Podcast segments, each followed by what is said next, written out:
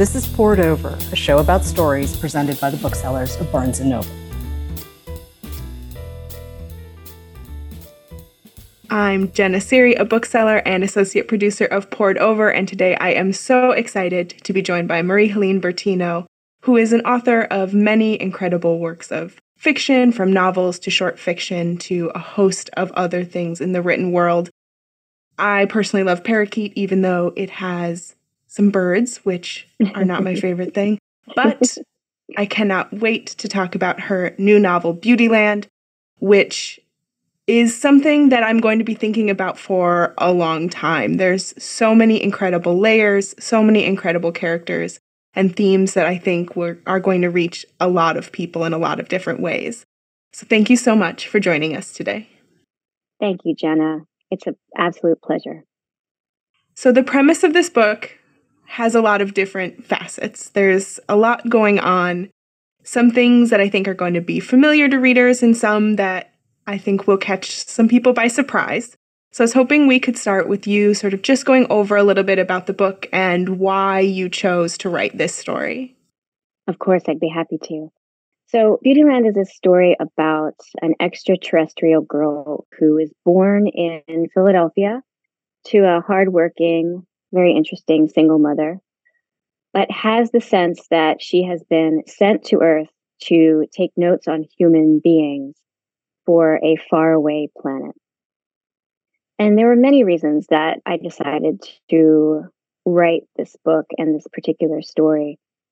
One of which is that a few years ago, I wrote a short story called Sometimes You Break Their Hearts, Sometimes They Break Yours, about an alien girl taking notes on the things about human life that I would call the profound mundane that we experience every single day and that are just peculiar, but that we don't think about because we're so used to them. And I decided, I thought it would be fun to take those things out and put them on the page and make the familiar strange.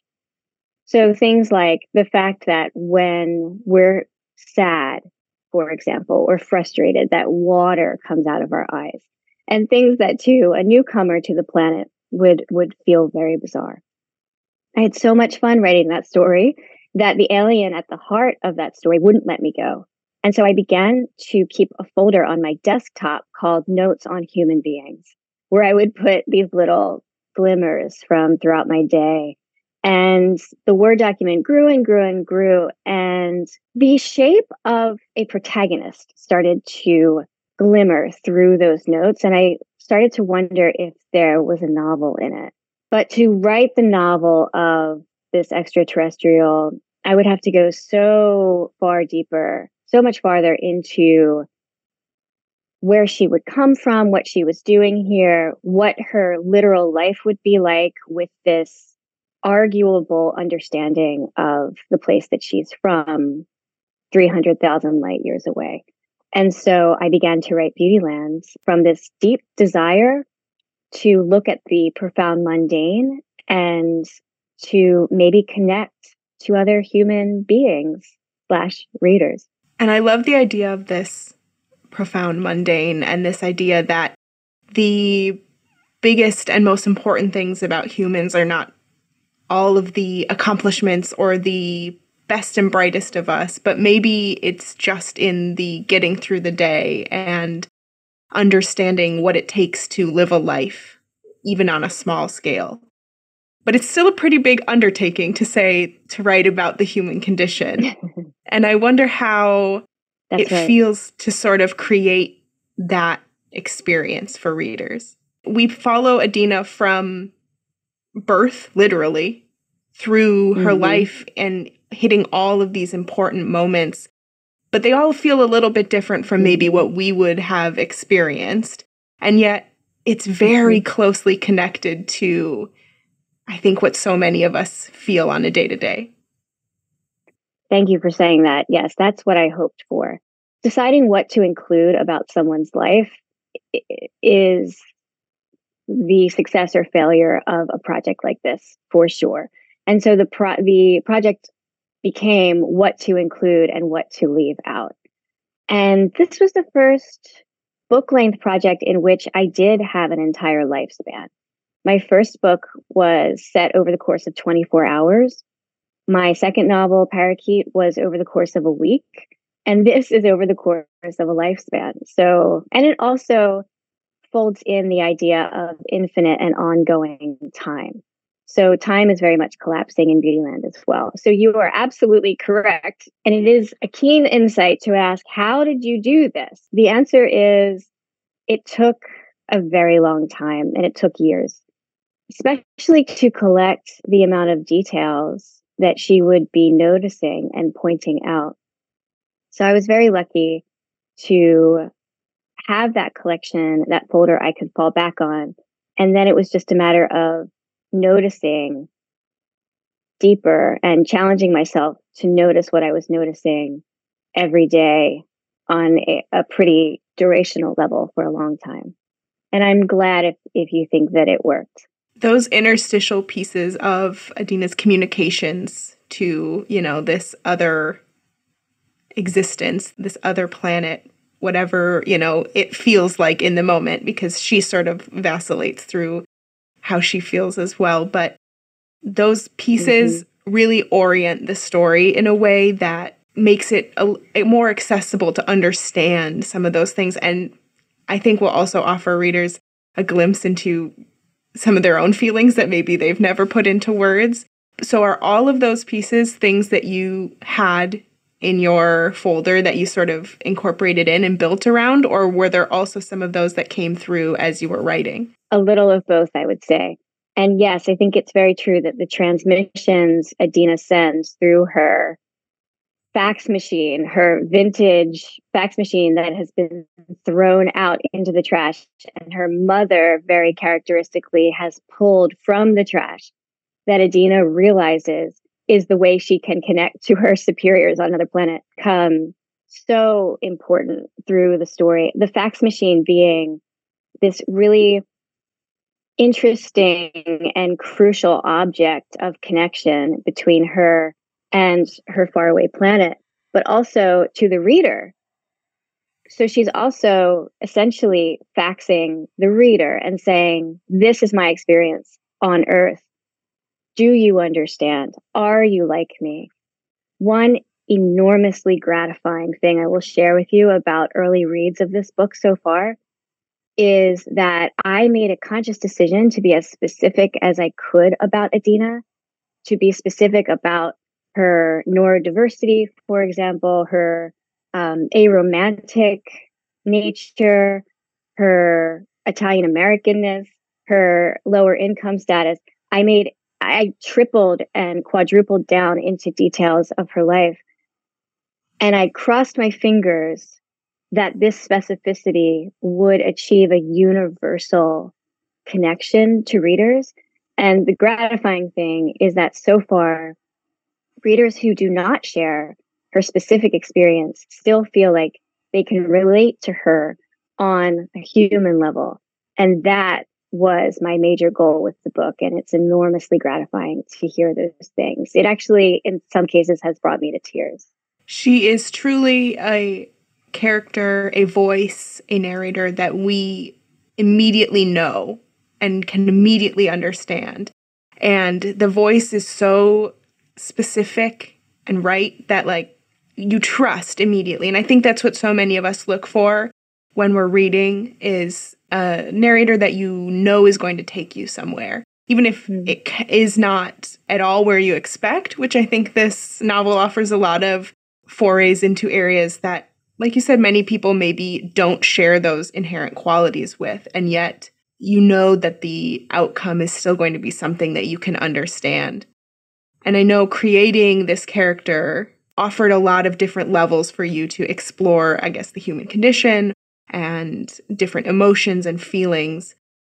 But it really feels like this is a character that you're connected to. I'm so glad. And if it makes you look twice at people in your life who you see every day, that would make my heart glad too. There are two characters in the book who became so important to me and so much fun to write. One was a character who only exists in a scene called the very famous poet.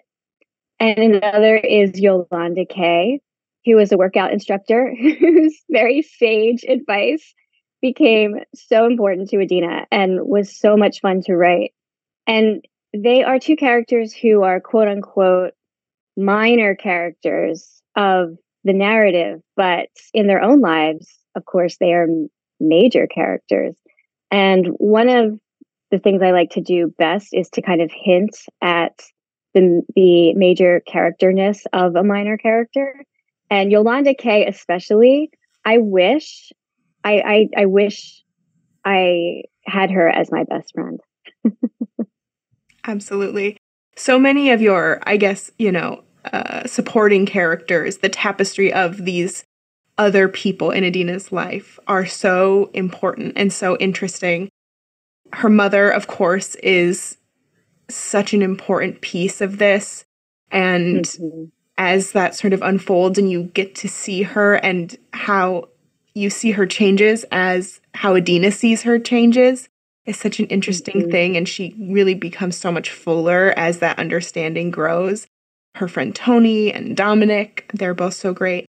Butternut, a very important mm-hmm. piece of the story. Mm-hmm. And all of those other characters sort of woven together really create something magical, I think, in her world that she sort of comes to understand is very important.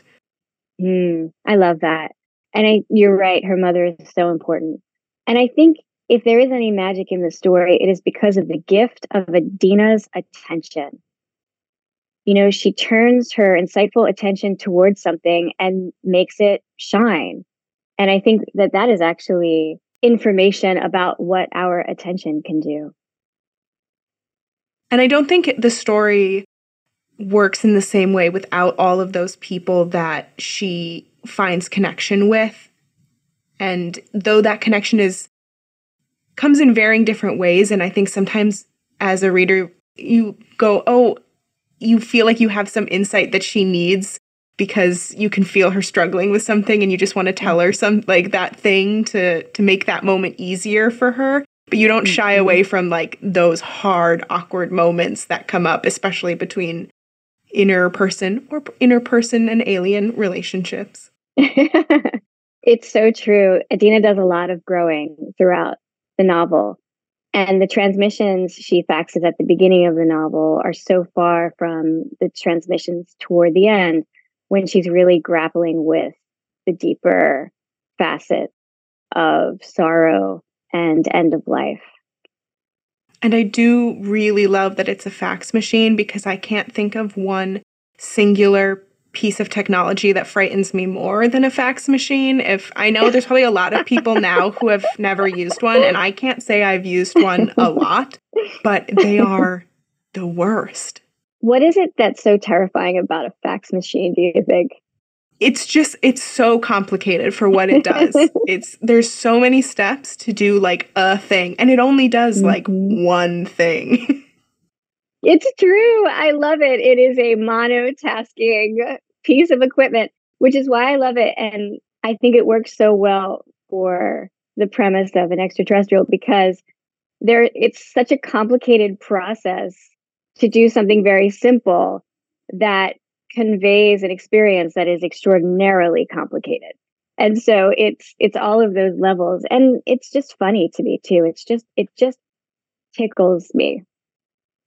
And I love too the like connection that her mother brings to it where, you know, this idea that her mother saves everything and finds this in the trash. And like there's so many things at the beginning of Adina's life that are this perfect set of like all of these moments happened perfectly in order for one thing to converge. There's so many like little moments of chance where you're like, that's kind of also a facet of human life that there's so many moments of chance in our existence for things to have to happen for the next thing. Oh, that's brilliant because even humans being on this earth is the result of many, many, many, many things happening in a particular way over the course of an unfathomable amount of time, evolution, essentially. And if anything had gone differently, we would look different, we would be different. And so that, what you just mentioned has a cosmic parallel that I think is really interesting. And there's so many, I mean, for people, anyone who's interested in that sort of cosmic nature of things, of our place in the universe, or, you know, what's beyond this planet and what's out there. There's so much like Carl Sagan and all that fun stuff in this book. Mm-hmm. And the aliens know about his turtlenecks. That really got me. There's all those connections as well, which I think we don't always see in fiction. I think a lot of times like fiction and science don't converge in literary novels. That's in a separate thing. But there's so much of that, especially now at this time of human existence, is really in the forefront of so many people's consciousness. It's very, very true that science and literature are meeting in this work of fiction. My students taught me a really wonderful term called science fact. And I am certain that Neil deGrasse Tyson, for example, would read Beautyland and see a bunch of mistakes. But for the record, I researched more for this book than I ever have for any other work of fiction. And as far as I can tell, this is as accurate as I could write this story. I definitely wanted to talk about research as we were going through, because I could tell reading, I mean, this, I'm racking my brain to think of a time where I read a novel with more just details, and not in an overwhelming way, not in a homeworky, like, here's all these things you need to know. But you do a sense of world building for us that really sets up exactly where we are. And I know that in order to do that, you had to have a research component. Absolutely. And good. I'm glad that you felt that way, because it was absolutely true. And I researched, you know, I got a minor concentration, I think, in the SETI Institute, which is the Search for Extraterrestrial Intelligence that Carl Sagan founded. And I studied all of Carl Sagan's works. I studied Voyager 1, you know, a shuttle that becomes an almost literal sibling to Adina throughout the book. And Voyager 1 also, you know, Carl Sagan had a lot to do with the contents that were on Voyager 1 that were meant to tell extraterrestrials what human life is about. And so I even actually applied for an artist fellowship to work at SETI, and they very wisely never responded to me because I'm sure I sounded like a total wackadoo. I did research a lot so that I knew at least as much about planet Cricket Rice that Adina would. And that, you know, as far as she would know, these facts are true. And what was also super helpful and a signifier that the work was going well was every time Adina had an important event in her life, I would literally check it against the stars. I would literally check it against the timeline of astrological development. And 201, something had also happened around the same time.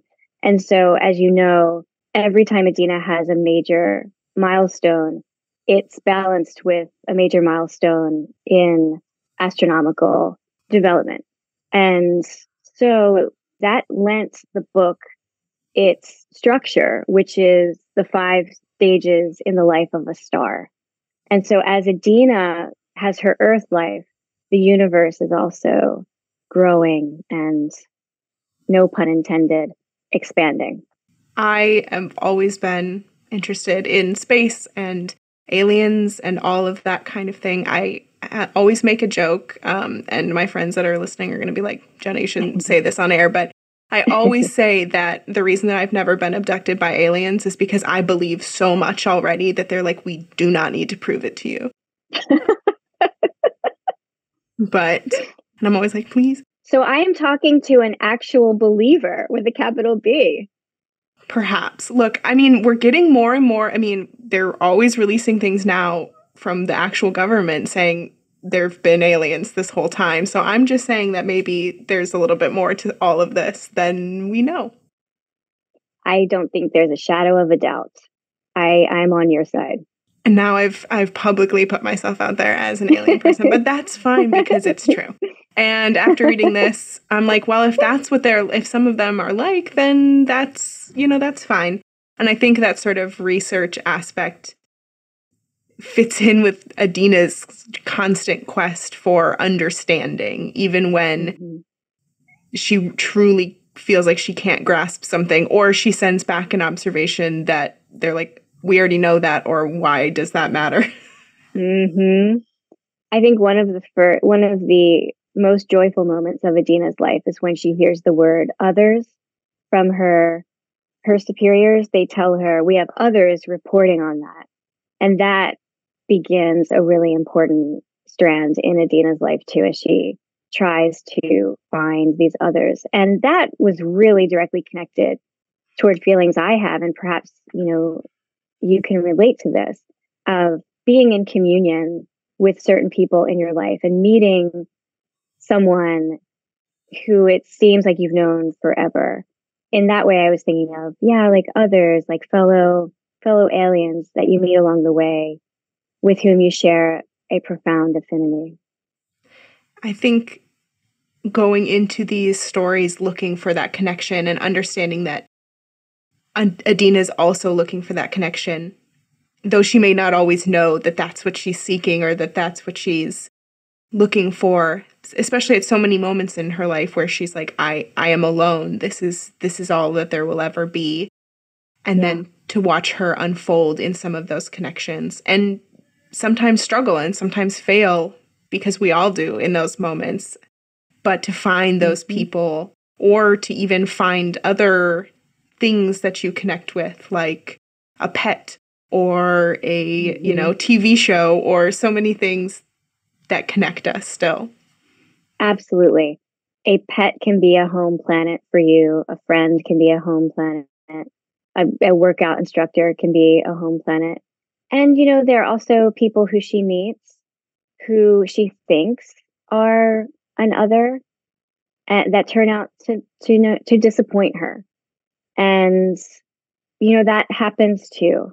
And one could say that it makes it all the sweeter when you do find someone who seems and is a home for you. And I think that's what she's looking for.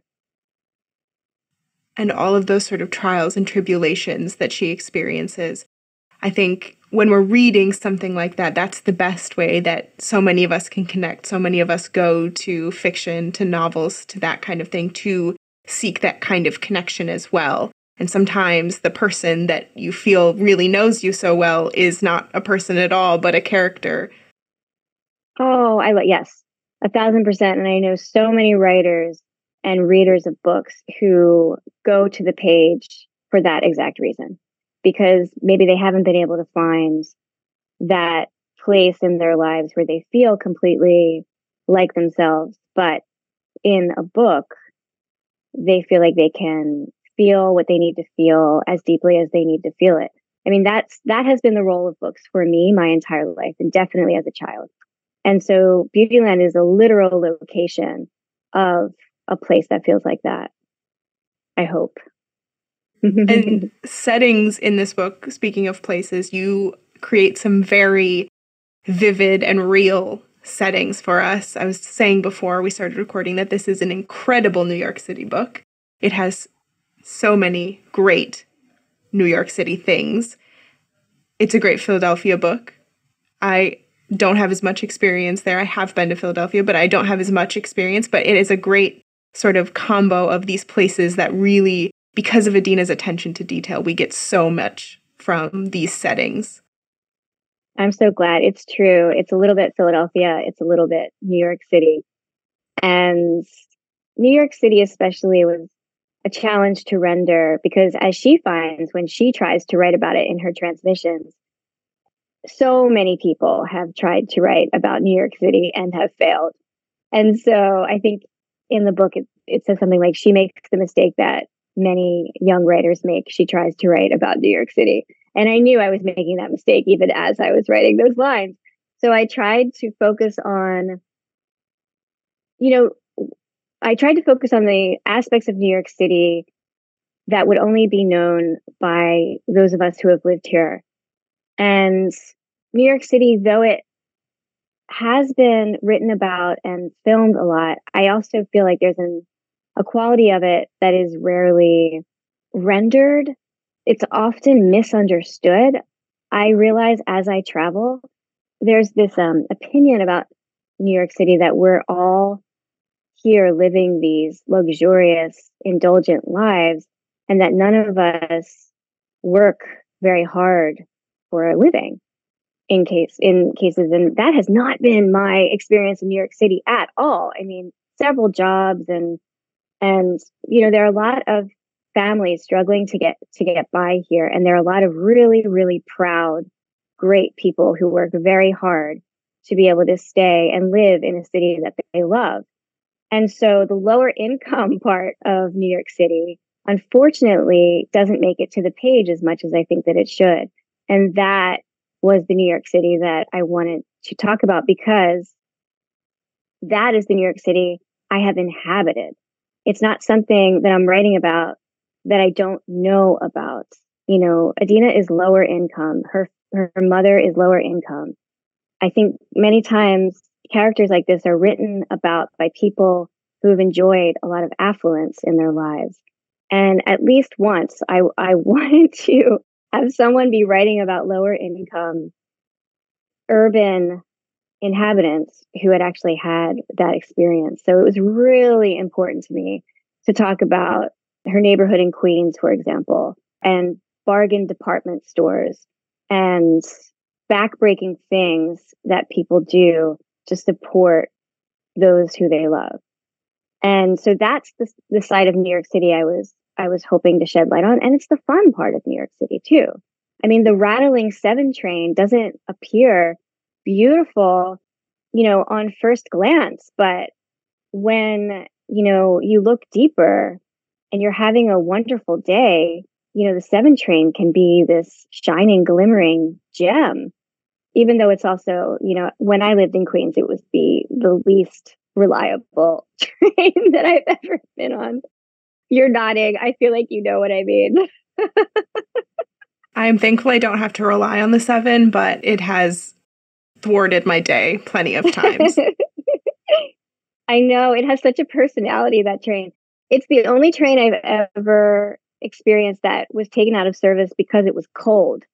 That's what they said. This 7 train is no longer running because it's cold. I mean, you have to respect a queen like that, you know? Mm-hmm.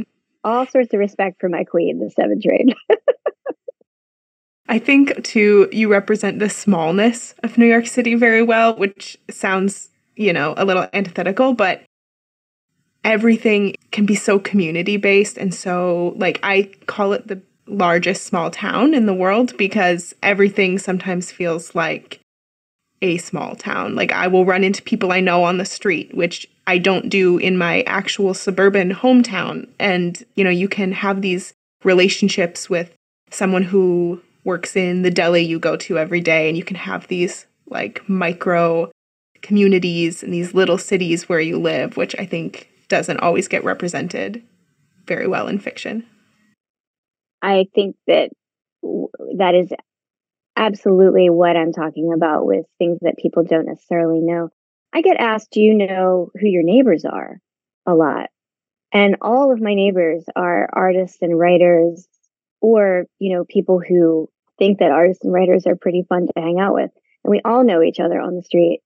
And during the pandemic, that was especially useful because we were able to help one another out by leaving things on each other's stoops and talking through windows into backyards, and we were aware of each other. So even though we were cloistered during the lockdown, we could hear and see human beings around. And that actually made the difference in those darker, most isolating months.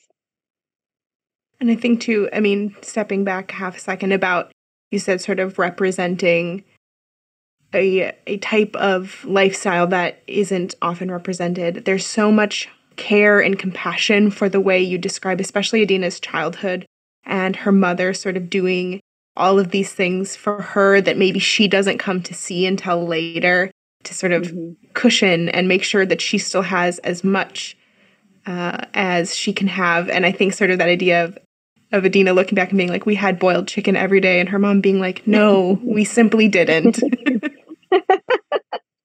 Right. What other false misconceptions do you have about your childhood, girl? Yes. I think that, and I would imagine that many people have that experience. They are absolutely convinced of something that has happened in their childhood, and then their parents correct them like, no, that is not the way it was at all. And so Adina has these nice moments in adulthood when her mother very gently gets to correct her these false conceptions. I think another thing that sort of goes along with the research or the world that you've created, and something I feel like I have to talk about, is your inclusion of so many incredible pop culture details in your writing. You move through time pretty quickly, and so sometimes the best ways to orient to when and where something is these details about movies that Adina is watching, or music she's listening to, or something they've seen on TV. It's such an interesting and subtle way to set us in a place in time. But there are so many things that I'm sure including all those details was daunting. Yes, absolutely. And again, knowing what to include was key. And there was a lot of trial and error in that. So in the beginning, I wanted to include just everything I loved about the late 70s or the 80s. And you just simply cannot do that. It has to serve the story. So one thing that I was trying so hard to figure out how I could get in was Nirvana and the death of Kurt Cobain. And the character of Dominic is essentially the book's music weather vane. So I track music through Dominic. You know, he goes through grunge, and then he becomes a hipster, and he's listening to the Strokes. And so I liked having a character who was reflecting the change in music at the time. And hip hop, he introduces Adina to hip hop. But I couldn't get everything in. I had to remind myself, Marie, you are not writing a pamphlet on these years. You know, you're not writing an encyclopedia entry. So things like Nirvana and the death of Kurt Cobain, unfortunately, had to be jettisoned. But obviously, they live forever in my heart.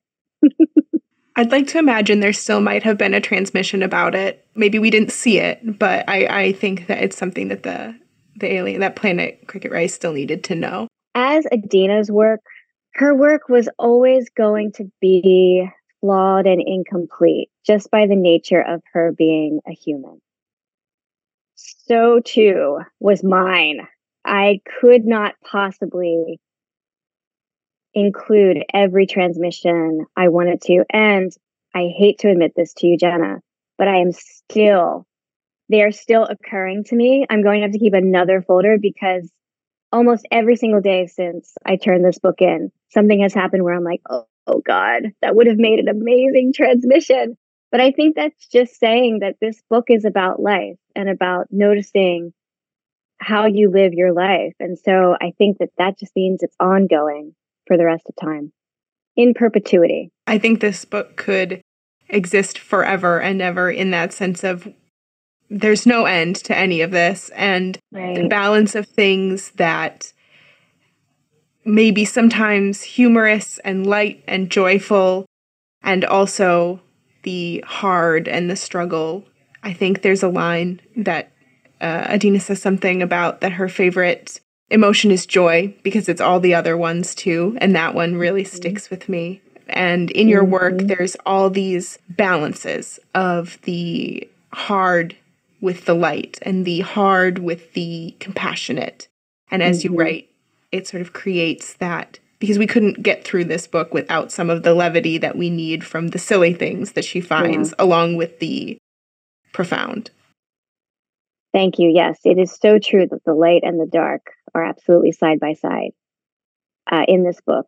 And I think sometimes speculative gets the sometimes deserved rep of being only weird and only strange for the sake of being frivolous and strange, but at least in Beautyland and in my other work, I've tried really hard to be honest about the hard times, almost more so because they are always side by side with moments of, in some cases, the literal supernatural.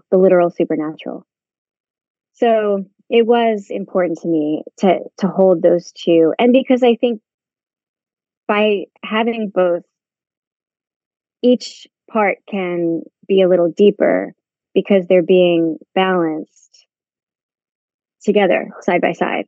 And so I'm glad. We are going to ask people to fax their own transmissions to us that I'm going to read at some point. And I was curious if anything from your own life would leaps to mind as like something you would fax as a transmission. Something I've been saying so much recently in my own life that feels like it would fit is just, you never get to stop. You have to just go. And no matter what comes and what's in front of you, the human experience is just having to go. Go and go and go. And it just, yeah. And not even in like a hustle culture kind of way, but just in order to keep life going, it has to move somewhere. Oh, I see. So no fixed points. You're always shifting. It's always moving. Yes. And you never get to, even if you don't realize it, it's still going and you're still moving. Even when you feel like you're staying in place. Yes. Mm-hmm. Ooh, you could do a whole chapter on that. Yeah. It is one of those things that this book makes you think sort of in Adina's cadence, and you start to look at things and go, how would I boil this down to a one fax transmission? And I think that there's a lot of those moments that, you know, as you go through and read, either her transmissions make you think of a similar moment, or, you know, like I was reading this on the train and looking around, being like, what would I say about this moment? Now you're one of my students, because this is what we do in class a lot too. How would we observe the subway, you know, based on what our interior desire is? That's wonderful. Right. Oh, I hope you do it. I know. I would also send to them my train experience recently that I couldn't stop telling people about was watching a man, a 7-Eleven chili dog at like 7:30 a.m. on the train. And I was like, what? Yup. No, that's not okay. That's not okay. Oh, God. Yeah, that would be a disgusting but an absolutely integral transmission. Thank you for bearing witness to that man. Oh, why? Why? No, we'll never know. Have you seen, I hear this on WNYC a lot when they have call-ins about the subway. Have you seen someone clipping their nails on the train? Yes, absolutely. I mean, that's just not okay. That's something that I wish I could have written transmissions about subway behavior, yes. Lack of etiquette. Absolutely. Something that I have to ask because it's true for me is, do you miss Adina now that you've finished writing? I know you get to talk about her and you get to sort of still keep her, you know, going in these certain ways, but do you miss sort of sitting with her as you wrote? Yeah, I do. I really miss her. I miss her a lot. Thankfully, though, she's always with me and I can always, I know this sounds silly, but every time I talk to somebody about this book, it makes me want to go back and read it. And so I can always go back and read what I wrote. And sometimes it occurs to me as if someone else wrote it. And I feel very lucky that way. And that's true with a lot of my characters. There are some characters in my first novel, 2 A.M. at the Cat's Pajamas, who I also return to, especially around Christmas Eve, which is when that book is set. And I think about them all the time, the way that you do when you've spent years and years with someone. It's very similar. Thank you for asking that. I really love that question. I always find when I, you know, come to the end of a book, it's like, it's not like I wish for sequels for things, but I'm always like, well, I hope that wherever they are, they're okay. Yes, that echoes what Adina feels about a couple characters in the book too. But I always think I normally tend to think that a sequel is almost always a bad idea. And so, I mean, at least for literary fiction and this book, I think if I tried to recapture some of that magic, it would just be me trying to avoid moving into a different project. So I don't know that I will be writing a sequel, but I also know enough to know that you should never say never. Right. Absolutely. So I get to ask now one of my favorite questions, which is about your literary influences and people that you love that have shaped you as a reader and as a writer. Because I always need more recommendations. Oh, great. Okay. Oh, and then every time I get a question like this, everything I've ever read just flows right out of my head. I'm going to look this up if you don't mind, because I want to give you the right information. But recently on my commutes, I've been listening to an absolutely lovely podcast that I'm going to assign to my students, Ursa Short Fiction. It's with Donnie Walton and Deesha Philyaw. Those are two really lovely writers, and their podcast is on short fiction specifically. And I have just loved every episode they've had so far. So Ursa Fiction, and then the works of those two, Deesha Philyaw, who wrote The Secret Lives of Church Ladies, and Donnie Walton, who wrote The Last Revival of Opal and Nev. I just read to the other D from their hometown, Dontil Monte's Milk, Blood, Heat. Absolutely searing fiction that I love so much. So that's like what I'm reading now. And then my influences have been Edward P. Jones, who is a short story writer who I love so much. I have nothing in common with his style, but I've learned so much about character from him. He's like one of my uppercase people. Yoko Ogawa and Toni Morrison are just my heroes. I've learned so much from them. Michael Cunningham, whose book Day is out right now. He was a literal mentor of mine, and reading his new work Day continues to instruct me, which is amazing. He wrote The Hours, which I think is like a perfect book. And then, you know, contemporaries of mine who I've been in literal conversation with, like Ramona Acebal, whose book The Last Animal last year was just so utterly lovely. Claire Vega Watkins, Claire Oshetsky, C.J. Hauser. I mean, the list goes on and on and on. And I would literally not stop talking if I kept going. But those are a few who I'm in literal and metaphorical conversation with when I write. And I feel so grateful to be at the table with those folks. That's always my favorite part of these conversations, is to hear those connections to other works and to other writers, where I think it all just like plays in a big bookshelf where I keep all of it in my head. Yeah. I mean, it really is true that one of the best things ever is to read a living writer and then know you can contact them and say, I really loved your book. I can't tell you how many times I've done that. And it's always like with trepidation, like, I'm so sorry to bother you, but I just want to tell you that I love you and I love your work. And it's making me feel like I can get through another hard week, you know, that it's a joy of life. Right. Especially right now when the world seems to continuously change and sometimes be frightening and sometimes be wonderful and joyous. And yet we still return to fiction to get us through the good and bad of all of it. Thank goddess for fiction. I know that during the pandemic, I heard a lot of people, especially those who had books out, which I did, ask, well, what good is fiction? What even can fiction bring to this moment? And I was never asked that. And I was happy because I saw fiction as so utterly important in that moment, because that's when you need to imagine yourself out of circumstances the most.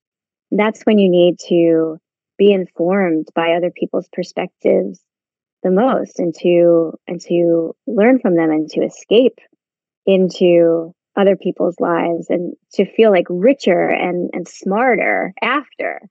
I mean, most of what I know about how to be a human in the world is probably because I've read novels and fiction and science fiction and fantasy my entire life, and got to cheat and know how other people did things because of those perspectives. Oh no, now I'm proselytizing about fiction. I'm so sorry, Jenna. Jenna, who are you reading right now who you really love, or who are your influences? I just read Claire Oshetsky's new book, Poor Deer, which is incredible. I just finished recently Gabriel Bump's novel, The New Naturals, which was really incredible. One of my absolute favorite books from this past year was Daughter by Claudia Day, which is just stunning. Mm-hmm. I blurbed that book. That's a beautiful book. That book just grips you and never lets you go. Yes. So those are some of my big things that I've read recently that I love, but I'm always on the hunt for what I'm going to find next. I bet you are. I mean, that's kind of your biz. It is. It's the best biz. It truly is. So I have to ask as well, it's some people's favorite question and some people's least favorite question, but are you working on something next? Is there something on the horizon for you that we can all be excited about? Oh, I love this question this time because I get to tell you for the first time that I actually am going to have another short story collection out with FSG in 2025. So I get to publish my second short story collection and return to lovely stories that I love so much. So thank you for that question. This is the first time I got to say that. Yay. It's very exciting. We love short fiction. I don't think sometimes it gets enough credit for what it can do, but it is very exciting to hear that. Thank you. Well, thank you so much for this incredible conversation. I hope everyone immediately goes out and picks up a copy of Beautyland, because I think it is something so special and people are really going to find something in Adina that will reach them on a pretty deep level. So thank you so much for writing this book and for joining us today. You are so welcome, Jenna. Thank you for the honor of your company. You take care.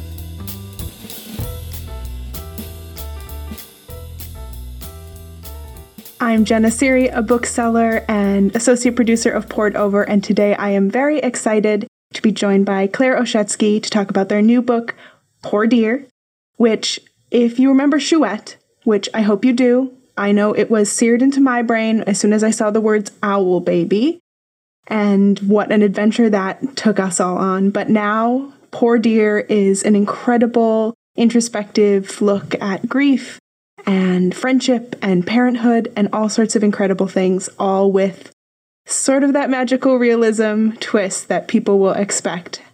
So, Claire, thank you so much for being with us today. Thanks for inviting me, Jenna. So, since this book has so many layers, we've got an incredible narrator, we've got narratives within narratives, we've got so many different themes to unpack. I'd hope that you would start with setting us up with a little bit about Poor Deer. Sure. This is a book about two little girls who go out on the first day of spring in their probably the first day they remember, since they're both 4 years old, of warmth, and play a game that goes horribly awry. And one of the girls dies. And the story follows the survivors, in particular, the other little girl, and how she grows up with this grief and has to deal with her own accountability for what happened on that day. I gave that girl, her name's Margaret, a lot of ability to tell that story in different ways as she's growing up and trying to imagine for herself a better ending for the day. That allowed me to explore a lot of different aspects about grief and accountability and reckoning and forgiveness in a way that was very useful for me as a writer too. I enjoyed writing this book very much. And I think readers will be able to feel that passion and that, you know, joy that you felt while you were writing. I always think you can tell when an author really is putting a piece of their soul or a piece of themselves into the writing. And it doesn't have to mean like biographically, even though that's often the case. I think you can really feel when an author knows and hits on something. I was thinking about how often in a tragedy we hear about that first terrible thing. Like, right now, I seem to be reading a lot about accidental gun deaths of a child shooting another child. And You'll see a little news excerpt of this. The focus of the news is the child that died, but I started thinking about the aftermath. When a child dies tragically, families never get over it. How do they go on, really? And actually, you mentioned autobiographical. At some point, I have to say that this is a very autobiographical novel. My story ended happily. But right around the time I was finishing up Chouette, actually, it was spring 2021 when I started writing Poor Deer. And I was like, okay, Chouette's done. It's in the can. It's ready to be published. What am I going to write now? And I kept coming back to this memory. It's not my first memory, but it's a very early memory of playing with a friend of mine in her garage. And this was the 50s when you could not get yourself out of a cooler or a freezer or refrigerator if the door closed behind you. And we were playing a game, and I closed the lid, and I couldn't get it open again, even though I was on the outside. And I ran away, and her mom found her in time. And like, I hadn't thought about it since then because we moved away. But thankfully, I can't imagine like living next to this family for the rest of my life. But we moved away very soon after that, and I hadn't really thought about it for like many, many, many decades. And it just kept coming into my brain. I thought, well, I'm going to write about that. And what if her mom had not heard her? And frankly, I don't understand how her mom heard her, because it was a garage. It was very muffled. I could barely hear her, even though I was terrified. And I knew something was wrong, but I was just a little too young at 4 to understand it, except it was really scary. And that really propelled me to think, well, what if that hadn't happened? Obviously, it would have been a great tragic loss of life. But then there would be these two families as well. So everything else in the story is made up. But that kernel is what drove me, like how lucky we all are that it turned out that way. And how undeserved that luck is, really. I mean, I didn't do anything different, but I was saved by this lovely woman who I also have an incredibly strong memory about. She was a very strong woman and saved a lot of people that day. I think it plays on one of those things that human beings try not to think about, that in just one moment, so much can change and everything can be different, whether for better or worse, but so often those moments, those like hinge moments, seem to be between normal life and tragedy. And I think that really hits so squarely with all of us, because we all make decisions all day, every day, that could really lend into these kind of moments. And especially when you're 4 years old and you may not even have a concept of death, and you may not understand the grand scheme of how that one little decision can really change the lives of so many people. I didn't understand about death. I vividly was terrified, but this idea of why was beyond me. And I like that idea of hinge moments, because that phrase really nails it, that it's sort of like a chaotic event. And if it tips one way, you feel everlasting guilt. It tips the other way, you don't think about it. It's like, oh, that kid in the crosswalk I almost hit. But you didn't. You didn't have this happen. And I was very interested in that through no change of behavior in our own. In one case, we live with lifelong grief and guilt. And the other, we forget about it. It's like, oh, that didn't happen. That's the thing that didn't happen. I don't need to worry about it. Yeah. So that's what I was kind of gripped by, how those moments can affect us. And that, in a fictional transformation, I might get to some truth that other people have felt, like, oh, that could have happened to me. I think, too, even just people who, this is obviously on a pretty grand scheme that, you know, a life would be lost. But I remember it was even reminding me of moments, you know, you're a kid and you break something and you try to hide it and you just feel that story getting away from you as time goes, and just that visceral moment when you realize the story's ahead of you. And I feel like Margaret has those moments in the book where the story gets too big for even her to control or her to understand, and other people's reactions to it, like her mother or some of the other people that she encounters, are really interesting because, like you said, we don't really think about, okay, there's a tragedy and life goes on, but who's left picking up pieces and who's left trying to keep their lives going? That's right. And who feels the guilt? Who feels responsible? And how fair is that? You know, that obviously a 4-year-old child has no responsibility for what happens any time in their lives. They're too young to understand. But I did imagine that that would be old enough to remember and to just carry that mantle forever, that you are responsible for that. And even these little things you're talking about, like breaking something, like you remember them, right? They just never go away. They're like, oh, I did that thing when I was 8. Oh, I did that thing. And we accumulate things as we get older. And I thought, what is that all about? I wanted to write about it. It's kind of a bad thing we do to ourselves. And Margaret is such a great vessel for it because her voice just grows as the story continues. And you really, though she does a lot of things that I think many of us would not do, or makes choices that we hope we wouldn't make as time goes on, the way that we're sort of introduced to her through these series of events, you can't help but just be on board with whatever happens. You feel like you have to know because there's something in like, well, what would I do? What would I do? And you just have to keep going on that journey with Margaret. And I wonder sort of how her voice came to you and how you started down the path of creating her as a character. I really wanted her to be saved. I wanted her to find peace. But I do a lot of reading when I'm writing. I know a lot of people are like, I can't read when I'm writing.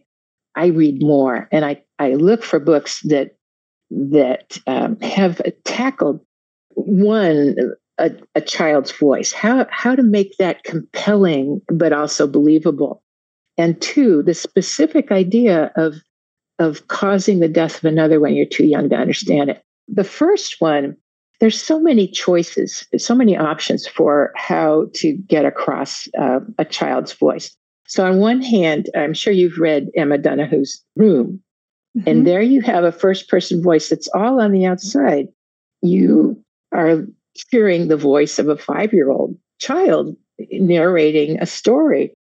I didn't want to do that. I wanted to have more elegance, more interiority, just more sophistication. So I created a narrator that's older, and I made her very wordy. She loves words. She loves to tell stories. It's like her salvation in a way, to make up stories, to observe her world as a series of stories. So the narrator is 16. It's 16-year-old Margaret talking about when she was 4. In that way, I felt like I had a way to capture the interiority of a 4-year-old, but also make it a little more interesting linguistically, because it's an older child talking about this. Okay, the second thing, where has this been done fictionally? I'm not sure if you're aware of these 2 books, but they're both by Dutch authors, which I thought was interesting. They're a very Calvinistic society. This one, The Discomfort of Evening, won the International Booker Prize a few years ago. And it's just devastating. It begins the same way, a child who feels responsible for the death of another child. And it just gets really bad. It's one of the harshest books I've ever read. This one is very close. There's just like less, but again, it's like, oh, these characters never get over it. So I was like, okay, I'm going to write something more redemptive. And as I said, and they kind of called to me, as did, there's writers who've written memoirs where they write about this and they never get over it. There's John Gardner wrote a short story called Redemption, and it begins with a true event where he killed his brother in a farming accident and basically never got over it. So I was like, okay, I'm not going to do that, but I also want to make it feel not sentimental, right? I want it to feel true, like that Margaret gets somewhere. And that was the challenge of the book, to make it happen in a way that was realistic, that felt earned, and was redemptive in the end. That I didn't want to leave people with that bad feeling that these other books, however beautiful, however beautifully written, had left me. True in their own way, but I didn't want that to be my truth, basically. I think earned is a very good word for how we feel at the end of the book as we come through Margaret's story, because it's not easy. There's no point where, you know, things are lining up for her to reach this redemption in a way that I think some books would, which is like, okay, we want to feel good, and so here are the steps to feel good. She has to feel a lot of bad before she can feel, I think, normal. And as we're rolling through that, you have this sense of how much is really what we're being shown. There is an unreliability, I guess, to what we're seeing, like you would imagine from the memory of any child, especially one who's been through so much.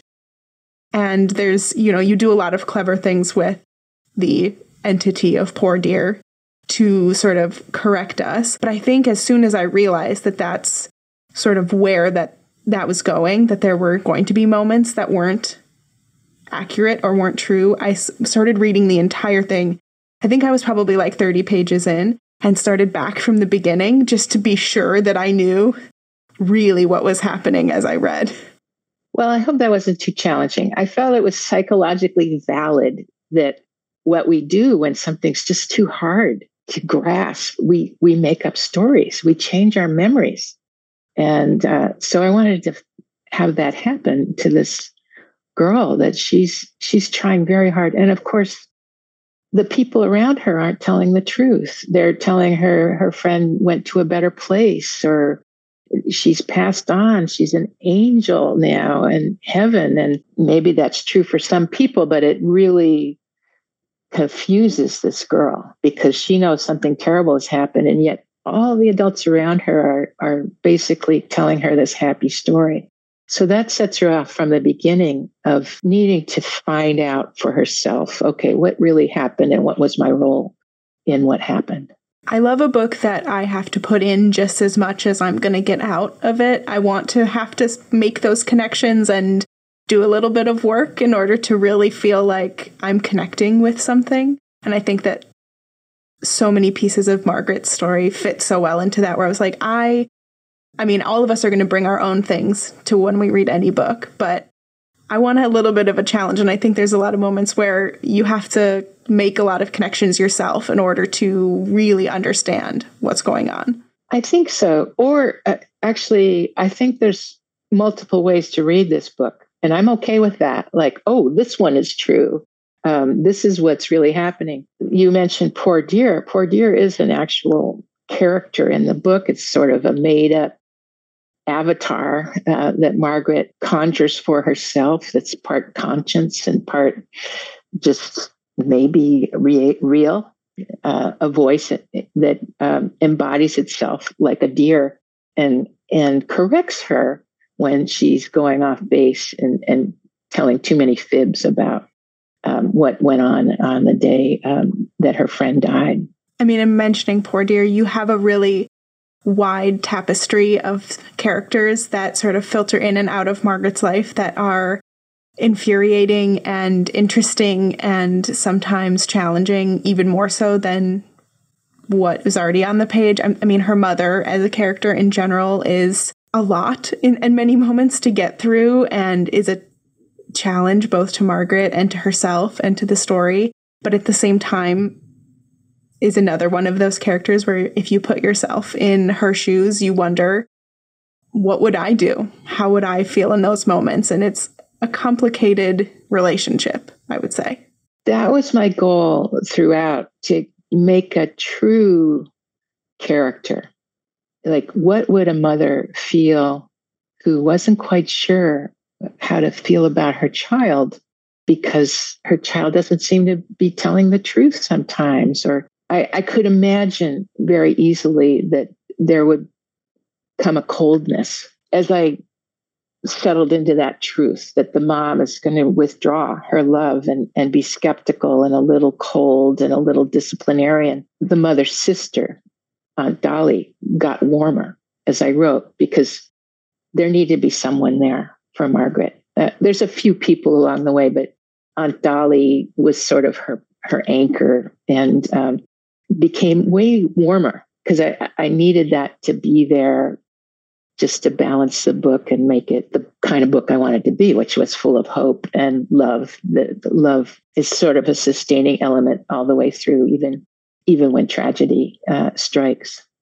I was so happy to go along with Dolly as she was caring for Margaret and caring for those. I mean, she's just like, you feel the warmth in that character. You feel the love, especially when she's sort of hitting dead ends with a lot of the other avenues of her life or the other people in her life, or not being able to find that connection in ways that really it sort of pulls at you. And you're like, oh, you know, this, you can understand that town and what it's been through, and just the size of it lends to a lot of ostracization, I guess, of her feelings, because there's not a lot of places she can turn to. She's pretty isolated in that way. Yeah. Aunt Dolly is a character that I felt I've met many times in my life, not just my own aunts, who, for the most part, were working class, solid, Milltown people, teachers and coworkers, and just someone who takes that extra step and is open to not judging people. And they seem to come in our lives fairly regularly when we need them. At least that's been my experience. So I really enjoyed writing that character. Probably one of my favorite characters in the novel. I would agree. And I always felt that even when Margaret sort of mentioned these other people, like there's a man and some birds, there's some teachers, some other things, and maybe this is my own bias, but everything that I felt she said about Dolly felt true. The characterizations felt true. I didn't question whether or not that description was a misremembered thing that you feel connected to. Good. I'm glad to hear that. I also was wondering, this is just me and the Claire Oshetsky extended universe. I kept wondering what would have been Margaret's reality if Tiny, the mother from Chouette, had been her mother instead. And just the difference that maybe her upbringing would have been if she had had that really dedicated, devoted mother. Thank you for having that thought. Yeah, they don't intersect very much as mothers. They're kind of polar opposites in many ways. One's very dedicated and one gets colder as the novel progresses. I think Margaret could have come out of things maybe a little bit easier with a parent who was ready to meet her where she was at. But at the same time, I mean, in those circumstances that Margaret's mother was in, she was in many ways doing the best with what she had available to her. I mean, there was a lot of lead up to where they were at. But, you know, I like you were saying before, I was always just hoping every page to get one step closer to everyone doing okay and everyone being fine. Yes. I wrote a lot of scenes that are not in this book. And a lot of it was a lot darker. This weight or responsibility I felt of what it would be like. I honestly think it would take a whole lifetime to get over. If you ever did, I'd write them and then I'd be like, no, that's not the book I want to write. That's not the book I want to write. But there they are in my drafts. And I don't know if you've noticed this. I love watching author interviews, and always when someone says, what's your book about? There's this little like, because we have all these other multiverses of books in our past that didn't make it to the final draft. I feel like the readers are in two camps of being like, no, I don't ever want to know anything. Like, I want the book to exist as it exists for me, and that's it. And then I feel like there's so many other people who are like, if only I could get my hands on all those missing pages to see what, you know, what goes on in there. But I think it's kind of six of one, half dozen the other, because the book that we read and the book that comes out, you know, that's for whatever reason became the final thing.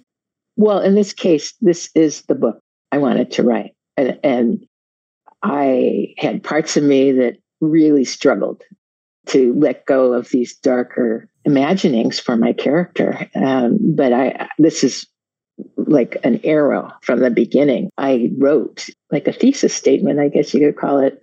I'm going to write this book that it begins tragically and ends somewhat beautiful. And I hope that's not too much of a spoiler, but maybe people need a little bit of that because of the way it begins. I don't think it's a spoiler because that's what you feel this momentum towards the entire time. And there are so many things that happen between start to finish that even if you know how it ends up, the journey to get there is so vast and wild and not at all what you'd expect that I think it ends up being satisfying no matter what, because I could not have imagined some of the sort of layers that would need to happen in order to get to where it ends. And the fact that, like you said, she is still only 16. I think I was a little floored when I started to do some math as I was reading and realized how young Margaret still was as she's telling this story. I would have imagined in some ways that it would take much longer to sort of be able to have that recollection, because 16 is still so young. She's still on a journey, though, at the end. And I have these interstitial three scenes of an old woman interjecting to interrupt and set Margaret straight. And I do imagine that, she's identified in one of those scenes as Margaret as an old woman. Maybe not to anyone else, but to me, it is Margaret as an old woman who's sort of the overarching narrator. She's remembering when she was 16. I don't know if other writers think this deeply about point of view, but who's telling this story? I'm always thinking, who's telling that story? And like in old novels, there'd always be this frame. There'd be like this old sea captain who sits down and tells you, Lord Jim. And in this case, the person telling the story of Margaret sitting down and writing her story, I thought of as Margaret as an old woman. And of course, I'm the writer of that woman, old woman. But I like thinking about those layers of storytelling. And in this case, like just acknowledging that 16 is still very young. She's still in a very fluid space. We don't know really what's going to happen next, but there's this idea that someone is telling the story that got through it and it is okay. I'm picturing like a Russian nesting doll of like four people going up, just writing all at the same time as it trickles down. But I think that works very well. I think you feel, no matter when you realize exactly who's telling what piece of the story, I think it's very easy to trust Margaret's voice in that it's going somewhere. You don't always know every detail, and you don't always know if it's accurate to that moment, but you know she's taking you somewhere, and that makes it a journey to go on with her. Good. I tried to make it propulsive. I wanted it to keep going propulsively forward towards an outcome. That was important. I wonder too, sort of going past themes a little bit, you write a lot about nature and the natural world in your books. You've got in Chouette, I mean, obviously there's the owls, but there are so many other creatures that make their appearance in Chouette. And in this book, you've got deer, you've got pigeons, you've got a lot of descriptions of these forests and the mill town itself and all these things. So how do you find incorporating that into your work? Where does that come from sort of in your inspiration? It's essential. And I think of it as how Margaret finds a way out, because if I have a faith, it's that we get to live another day. And the wonder of that, just the overwhelming beauty of nature, and to see it and to experience things like trees and nature and animals and the way things keep growing up out of the ground in the spring. That perception of the world is a gift. It's the way Margaret redeems herself, that no matter how tragic her past, she just is overwhelmed by the beauty of the world. And so there is a lot of nature, of her observations of things that are just so beautiful that she can't hang on to the grief anymore. I often found that when she was sort of overwhelmed or experiencing truly tragic things in her own life, we would cut to sort of these scenes of nature or her experiences, and it would just be like a sigh of relief sort of to remember that even when there are terrible things happening, it keeps going. And it's a season and a cycle, and there is an end and a beginning to everything, just as there's an end and a beginning to every emotion and every, you know, situation that you get stuck in. If you've started it, it can also end. And that can be frightening, but it can also be something exciting and a relief. Thank you for saying that, Jenna. I think you get it a lot. I just feel that with what you just said, what I was trying to write. And I think that people will look for things like that in literature now. I think, you know, we've had a lot of escapist literature. We've had a lot of things over the past years that we've been really pulling back from. And it makes perfect sense after, you know, the last, I guess, 3 to 5 years of human history. It's been a lot. But there's also so much to learn, I think, in fiction. I think it's the best way for so many of us to connect and understand with each other, with people not like us, with people like us. And there's so many of those little pieces where when you feel it, you're like, oh, I know that feeling. Yes. And I know you're a big reader too. And it's a miracle to me that the more unique and particular and weird in its own way a book is, or a character that someone has created, I feel like, oh, that's me. I've had that feeling. I don't get how that works, but I love that. I'm a big reader, and I it happens a lot where it's very strange. I've never known anyone like this character, but I feel like a connection. That's my favorite thing about reading fiction. I agree. I think there's so many of those moments, and so much of it in your work comes from this sense of magical realism, or almost like metaphors come to life, these things that sort of trickle in on the page, and all of a sudden they are a full-blown thing, or a full-blown feeling, or a full-blown deer specter, or owl baby. Or frog. Frog is very important. Yeah. Yes, there's so many of those that just find their way in. And I wonder, when you're writing, how you sort of create those moments, how they enter into your writing. Is it something you set out to do, or is that just the way the brain works? Because I think when I'm reading these kinds of things, I always want to know how they start, the inception of some of these things. I discovered it while writing. I didn't go out of my way to make Margaret love her natural world. I discovered it, and I felt like that became her religion. When other things just didn't help her, she went to confession. She was raised in a Christian home. She learned about faith and forgiveness, but it all just doesn't work for her until she is gripped by her environment, and she just can't be unhappy anymore. And I don't know how that came about, but I do know I spent a lot of time taking pictures of mushrooms, or you know, just like leaves. I'm like, oh, that's such a cool leaf. Maybe that is in me. I haven't really thought about it like that, but it came out on the page, and it felt like a way out for this character that I'd put in a very tight situation. I think so often too, we forget or don't allow ourselves to remember that life is very strange.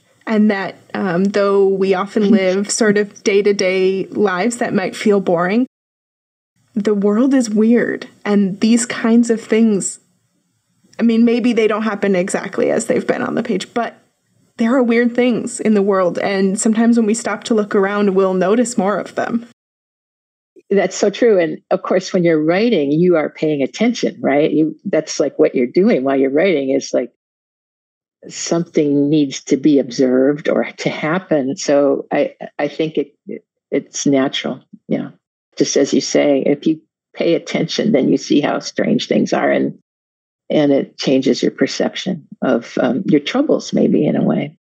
And I think people who, when I talk to my friends that also read a lot, or my coworkers who also read a lot, I think you can train your brain a little bit through reading and writing to notice more of those things and to sort of make those connections and also be more open to just letting things happen. That's right. A disaster is like, oh, good. Now I can write about it. Sometimes. I used to be a travel writer, and it was like really good when it started to sleet. You know, I was like, oh, yeah, I can write about this terrible day on my travels. Right. No. Everyone's used to, you know, oh, this was a lovely day. It was sunny and I walked around. But when you have something where you're like, and then they lost all my luggage and I got to the hotel and it didn't exist, then you can really put in some of those dramatic moments. It's helpful, yes. And there are plenty of dramatic moments that occur in Poor Deer, but I think for me, what I walked away with was so much of this sense of connection with these characters. Like finally towards the end, you see Margaret. And some of these things with Penny and Glow, I won't spoil, but you really start to see her understand some of these things that I think she's been wrestling with for so long. And though you do not know what the next step is, you do start to feel that relief from grief, which I think is a lifelong thing. There's no end to grief. A friend of mine once said, like, grief never gets smaller, you just get bigger. And I think that was how I started to feel with Margaret towards the end. I'm so glad to hear that. Thank you, Jenna. So we talked a little bit about this before, some books that influenced the writing of this book. But I wonder who, on a bigger, grander scale, are some of your literary influences or things that you come back to often for inspiration? I have this other book over here, in case you asked that. It's a children's book that a lot of people haven't read. It's called The Witch Family by Eleanor Estes. This author had some of the Caldecott winners or Newbery, whatever the children's book author medals are. But this one is a little unknown and was out of print for a while. I think it's back in paperback now. And it's a story of two little girls who draw and tell stories to each other about their drawings. And interstitially, every other chapter, you are in that story that they're telling each other. This is a real place that they've created, that there's this witch family that lives on a glass mountain. And I just have the deepest debt in Poor Deer, which you've read. You understand that a lot of the made-up stories become kind of true, and there's a lot of interplay between storytelling and reality shaping in my book. And this is where it began.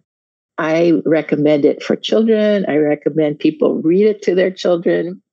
Read it for yourself. I can tell we both love reading and have a lot of books we love, but this is the one that I think I'd point to and say, this was the seminal work. That influenced my latest novel.